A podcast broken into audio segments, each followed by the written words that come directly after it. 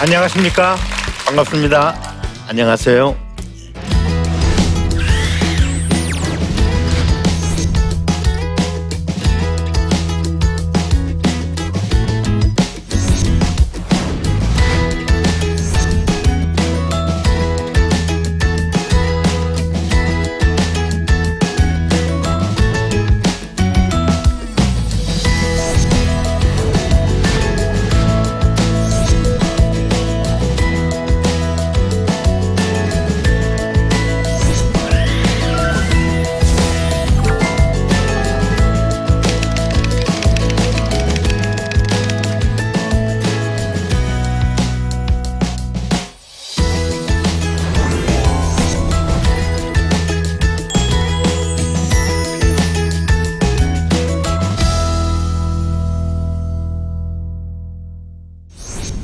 두 번에 걸쳐서 성경 어떻게 읽을 건가 하는 얘기를 우리가 할 텐데요. 어, 어떻게 하다 보니까 유식하게 좀 제목을 붙이다 보니까 뭐 인문학적 성경 읽기 전체 주제가 그렇게 에, 됐습니다.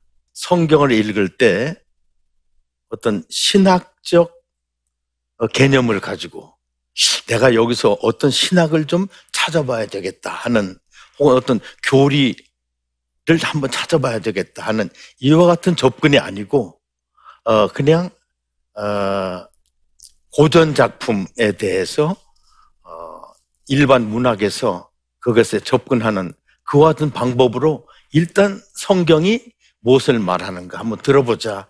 그러려면은 인문학적 방법이 가장 객관적인 방법이 아니겠는가. 어 그래서 전체 제목을 인문학적 성경 읽기라고 이렇게 했고요. 그래서 여기 인문학적 그 성경 읽기라고 할 때는 요 인문학에 대해서 조금은 거부감을 어, 느낄 수가 있습니다. 신학적 성경 읽기 그러면 또 괜찮을 텐데 인문학적이라고 하니까 이것은 그 고전을 읽는 방법입니다. 그런데 성경이 왜 고전이냐 또 이렇게 질문하면은 그 질문도 옳아요. 왜냐하면은 성경은 그 고전이기보다는 지금도 우리 기독교인들에게는 어떤 그 지금도 살아있는 그와 같은 하나님의 말씀인데 이것을 고전 문학처럼 그렇게 여기는 거에 대해서는 좀 부정적인 견해를 갖는 분들도 많습니다. 고전이라는 것은 그것이 생긴 이래 지금까지 우리들과 함께 있는 그와 같은 작품들을 지금도 읽혀지고 있는 그러한 작품들을 우리가 고전이라 그럽니다. 어, 그래서 성경이 어떤 의미에서는 고전과 같은 그와 같은 성격도 있지 않느냐? 따라서 고전을 읽을 때 일반 학문에서는 인문학적으로 접근을 하는데 우리 성경도 그렇게 한번 접근해 보자 하는 거고요. 여러분들 혹시 우리 기독교 경전의 이름이 뭔지 아십니까? 이런 질문을 할 때 쉽게 대답하는 경우가 좀 드문 걸 제가 봤어요. 많은 분이 성경 혹은 성서 이것이 기독교 경전의 이름 아니냐 아, 이렇게 말씀들 하는데 여러분들이 국어사전을 찾아보시면은 성경이든 성서든 그 올림말, 그 국어사전에서 찾아보시면은 모든 종교에 유교, 불교, 도교, 기독교, 유대교, 힌두교, 이슬람 모든 종교의 경전을 일컫는다. 그렇게 나와요. 우리 기독교의 경전의 고유한 이름이 아니고 모든 종교에 공통되는 그와 같은 보통 명사입니다. 창세기부터 말라기, 그것은 본래 어느 종교의 경전이었는지 아십니까? 우리 기독교 것 아니었는데. 유대교, 맞습니다. 유대교. 유대교의 경전이었어요. 그런데 기독교가 유대교에서 이렇게 나오면서 유대교적인 것은 다 버리고 이제 새로운 종교로서 기독교가 이제 탄생하는데, 처음 예수를 메시아로 고백했던 그 사람들이 새로운 어떤 이렇게 종교를 만들었는데 그게 바로 기독교잖아요. 그런데 기독교가 자기 자신, 자기 자신의 어떤 경전을 만들었어요. 예수님의 언행록, 그리고 사도들의 행적, 그리고 사도들의 편지, 그리고 어, 묵시록, 이런 것들을 수집했습니다. 스물일곱 권이 됐어요. 이거 뭐라고 부를까? 이거 뭐라고 부를까? 하다가 신약이라고 부르게 된 거예요. 그러면 우리가 유대교에서 가지고 나온 서른아홉 권의 책, 저건 뭐라고 부를까? 유대교인들은 그 책에 대한 본래의 책 이름이 있었어요. 아마 그것은 여러분들이 잘 모르실 거예요. 그러나 성경을 관심 있게 읽으신 분들은 예수께서 유대교의 경전에 대해서 뭐라고 부르셨는지 혹시 아실 수도 있어요. 예수께서 유대교의 경전을 율법과 선지자, 그것은 예수님 당시에 이스라엘 사람들이 자기들의 경전을 부르던 이름입니다. 율법서와 예언서, 정확하게 말하면 그렇게 되겠지만 글자 그대로는 율법과 선지자 혹은 율법과 예언자, 이것은 유대교가 자기들의 구약을 부르 우리가 구약이라고 한 것을 부르던 그 이름입니다.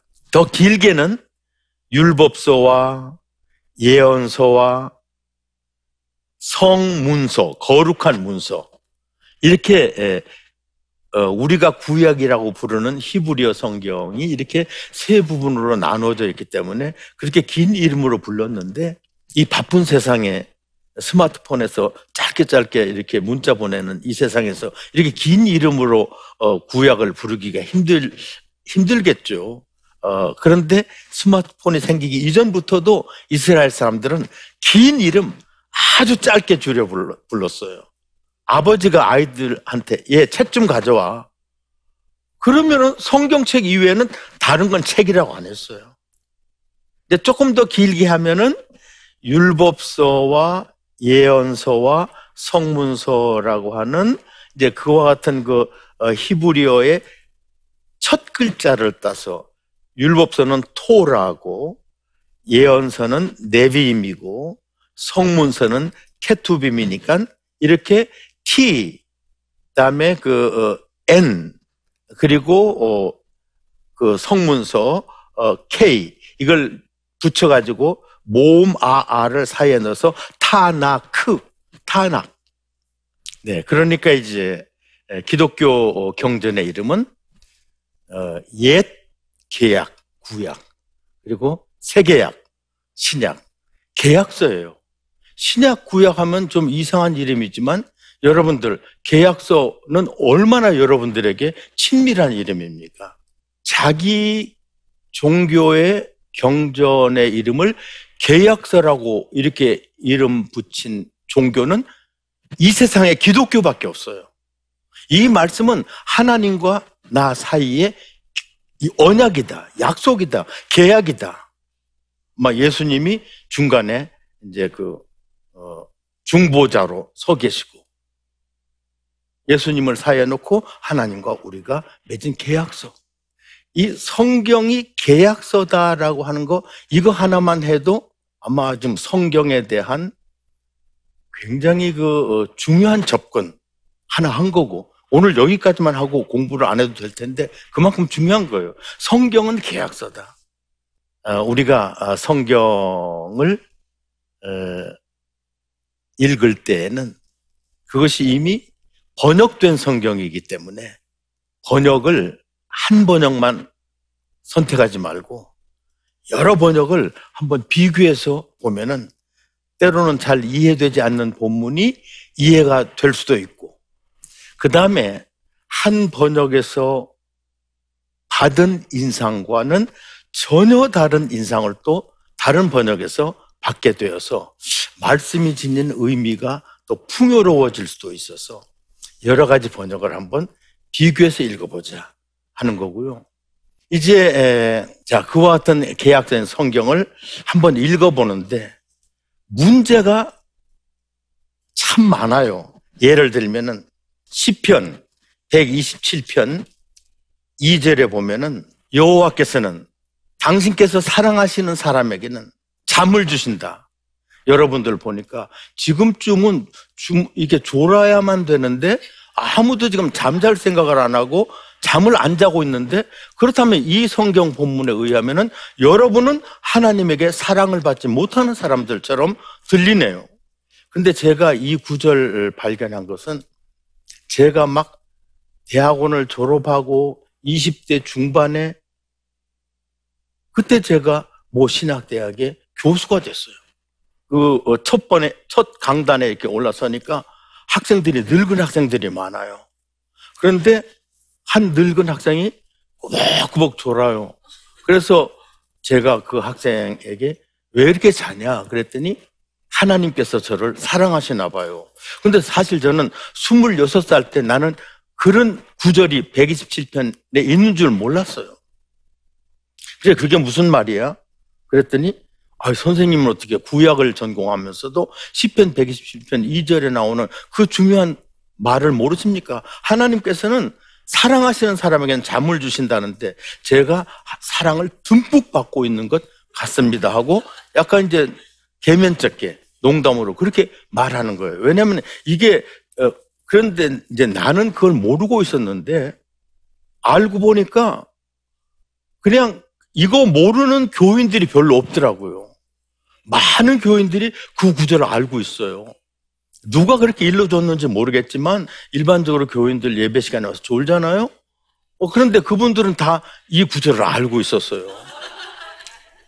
아, 그래서 어, 어, 제가 이, 이거 번역이 좀 이상한 거 아닌가 하고 봤는데 우리 번역은 히브리어를 글자 그대로 번역한 거예요. 글자 그대로. 그런데 영어 번역 중에서도 글자 그대로 번역한 것들이 있어요. 예를 들면은 막 그 뉴 인터내셔널 버전이라고 있는데 거기 보니까 너희가 일찍이 일어나고 늦게 누우며 수고의 떡을 먹는 것이 헛되다. 주님께서는 그의 사랑하시는 자에게는 잠을 주신다. 뉴 인터내셔널 버전 그렇게 돼 있어요. 그래서 아, 영어도 그렇게 돼 있는데 그런데 어, 하고 이제 다른 번역, 어떤 의미 번역을 한번 제가 봤습니다. Today's English Version이라는 것을 어, 보니까 이렇게 돼 있었어요. 너희가 일찍이 일어나고 늦게 누우며 수고의 떡을 먹음이 헛되도다. 주님께서는 당신이 사랑하시는 자들에게는 그들이 잠을 자는 동안에도 필요한 것을 계속 공급해 주신다.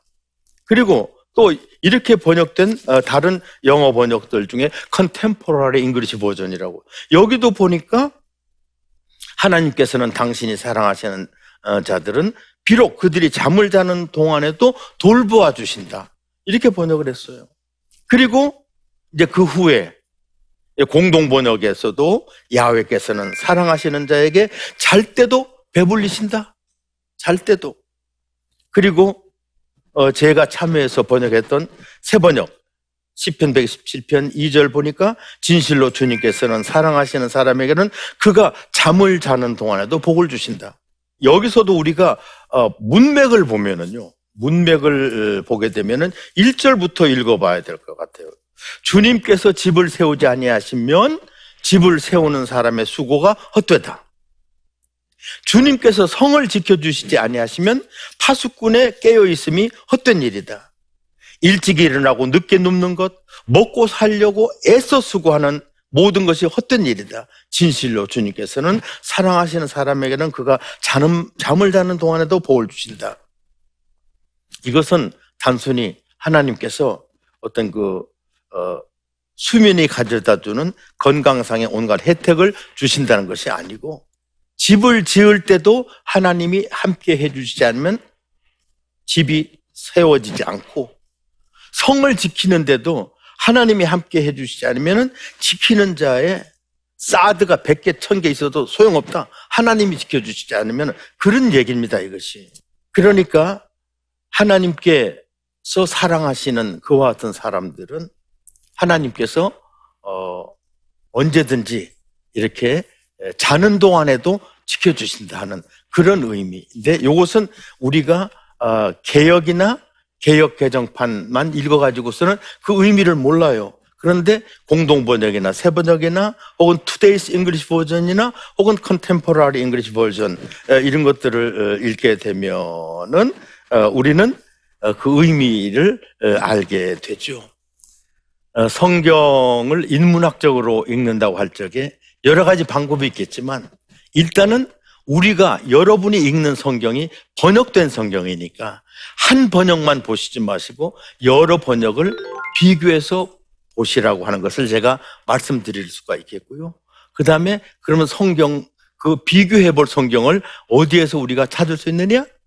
여러분들이 스마트폰에 들어가셔가지고 여러분들이 편리하신 것 이렇게 선택해서 보시면은 많은 번역들 비교를 해보실 수 있는 자료가 거기 들어 있습니다.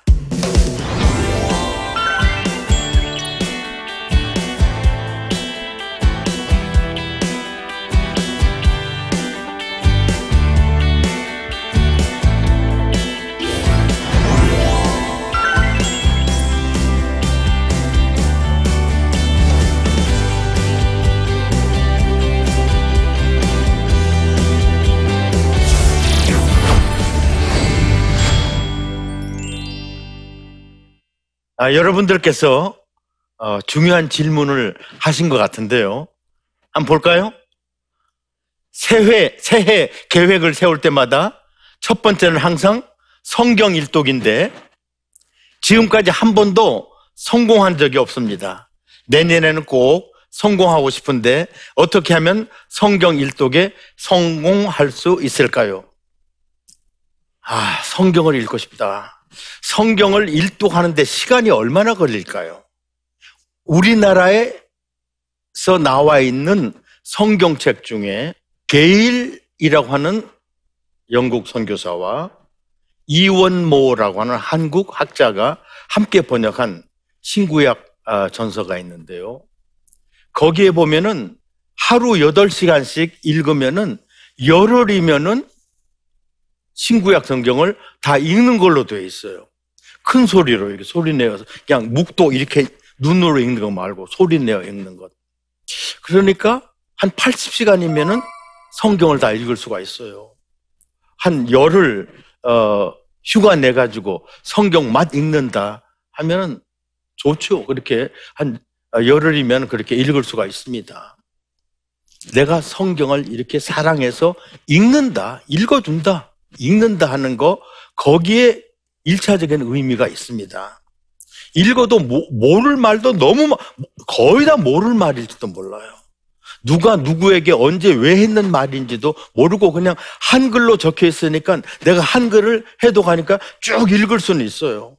그리고 대강 분위기. 아, 창세기 어떤 이야기는 재밌더라. 또 어떤 이야기는 아이고, 이렇게 흉악한 내용이 성경에도 있나. 이런 거. 또, 한참 가다가는 아 이거 뭐 맨날 똑같은 얘기, 뭐 제사 지내는 얘기만 나오고, 또 어떤 책은 보면 사람 이름만 쫙 나오고. 그래서 아 책마다 어떤, 우리가 소위 유식하게 말하면은 문학적인 장르가 다 다르구나 하는 것까지도 아마 여러분들이 깨우칠 수 있을 거예요. 지금까지 성경 번역과 연구를 하면서 힘든 점도 많고 보람된 순간도 많으셨을 텐데, 가장 기억에 남는 일이 있으시다면 소개 부탁드립니다.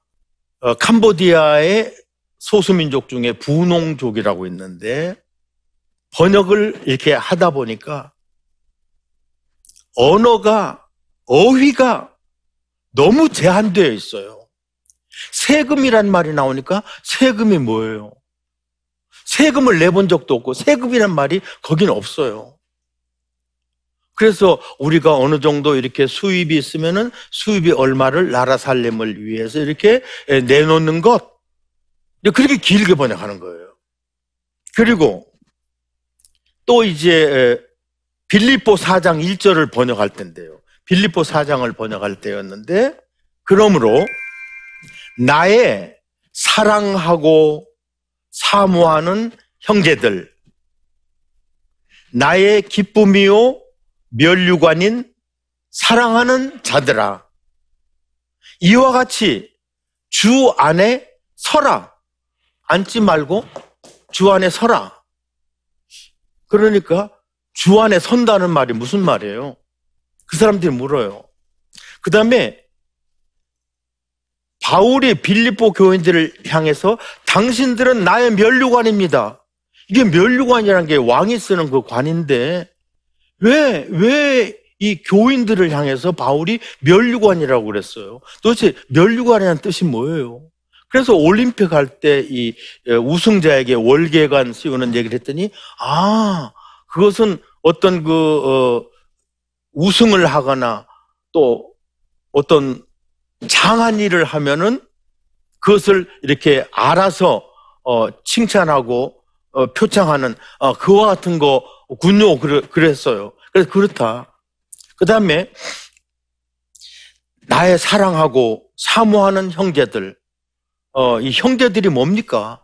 이건 기독교인, 그 교회 교인들을 말하는 거다. 그럼 교인들은 남자들 뿐이었나요? 아니, 남녀가 다 있지. 여자가 더 많았을지도 모르죠. 했더니, 그럼 왜 형제라 그래요? 형제 자매라고 해야죠. 좋다. 그럼 당신네들이, 내가 이건 다 이만큼 설명했으니까, 그럼 당신네들이 지금 한번 번역해봐라. 그 사람들이 한 시간 동안 이렇게 자기들끼리 감론을박하면서 번역을 해왔어요. 제가 그냥 깜짝 놀랐습니다. 너무 깊었어요. 우리 가끔 성경 번역하다가 어려운 구절 잘 번역하고 그러면 막 서로 이렇게 부둥켜 안고 울고 그러는데, 이때도 그런 심정이었어요. 빌립보 교회 형제자매 여러분, 사랑합니다. 뵙고 싶습니다. 사모한다는 말, 뵙고 싶습니다. 여러분 덕에 저는, 아, 여기 나의 기쁨이요 단 그걸 갖다가 여러분 덕에 저는 늘 행복하고 기쁩니다. 지금 생각해 보면은 여러분이야말로 제가 한 지극히 보잘것없는 조그만 일에 대해서, 이렇게 내가 한 일은 작은데 하나님께서 저에게 가장 값비싼, 값진 보상을 내가 주셔, 내게 주셨는데, 여러분이야말로 하나님이 내게 주신 보상입니다. 이 면류관을 이렇게 번역했어요. 그리고 또 형제자매 여러분 사랑합니다. 여기 사랑하는 자들아, 그 갖다가 형제자매 여러분 사랑합니다. 앞으로 그리스도와 더욱더 굳건한 관계를 맺고 사시기 바랍니다. 이게 어휘가 없으니까 이렇게 쉬운 말로 또 이렇게 풀어서, 또 생략된 말은 집어넣어서 이렇게 번역을 해왔어요. 사실 제가 어느 그 성소공회 연합회 번역자 모임에서 제가 이것을, 나는 지금까지 성경 번역 컨설팅을 하면서 이렇게 잘된 번역은 내가 이게 처음이자 마지막인 것 같다. 그리고 이 번역이야말로 얼마나 잘된 번역이냐, 정말 아름다운 번역이냐 해서 몇 번이나 이것을 읽었습니다. 영어로 이걸 번역했어요. 그 미국 사람들도, 영어를 아는 사람들도 정말 이 번역에 대해서 좋아했는데, 제가 이것이 한 삼 년 전 일입니다만은 제일 그때 기뻤어요. 잊을 수가 없어요. 오늘 여러분들에게 성경을 읽으실 때는 한 번역으로만 읽지 마시고 여러 번역을 비교해서 읽어보시라는 점을 강조했습니다. 우리말 번역만 하더라도 여러분들이 교회에서 읽으시는 개역 개정판이 있고, 그 직전에 우리가 읽었던 성경 개역 한글판이 있고, 그 사이에 가톨릭과 우리 개신교가 함께 번역한 공동 번역 성서도 있고, 그리고 또 새번역 성서도 있고 해서 이러한 여러 가지 번역들을 함께 비교해서 읽어보시면은 명확하게 여러분들이 이해하게 될 것입니다. 고맙습니다.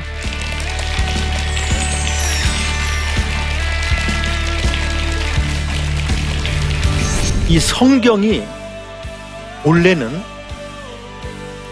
듣는 거였어요. 특히 구약의 많은 부분들은 구전으로 쭉 전해져 왔어. 예수님의 말씀도 구전으로 쭉 전해져 오다가 어느 단계에서 그것이 기록으로 옮겨지는 거예요. 그러니까 성경을 전달할 때에는 이 전달하는 사람의 표정, 몸짓, 제스처, 또 억양, 이런 것이 대단히 중요했습니다.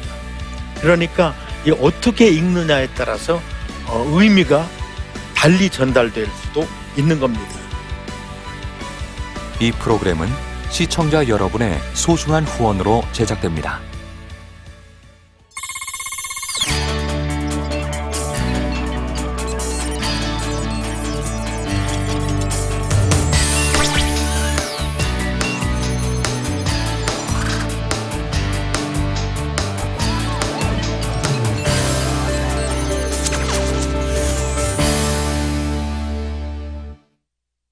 여기 있죠. 외로운데.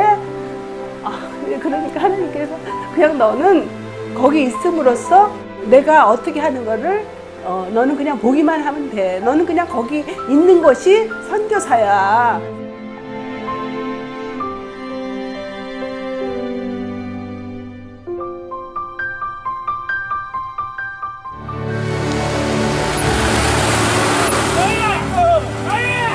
육 개월을 그냥 손꼽아 기다리면서 이 산골까지 올까 했는데 드림컴트루다. 네, 정말 좋았어요.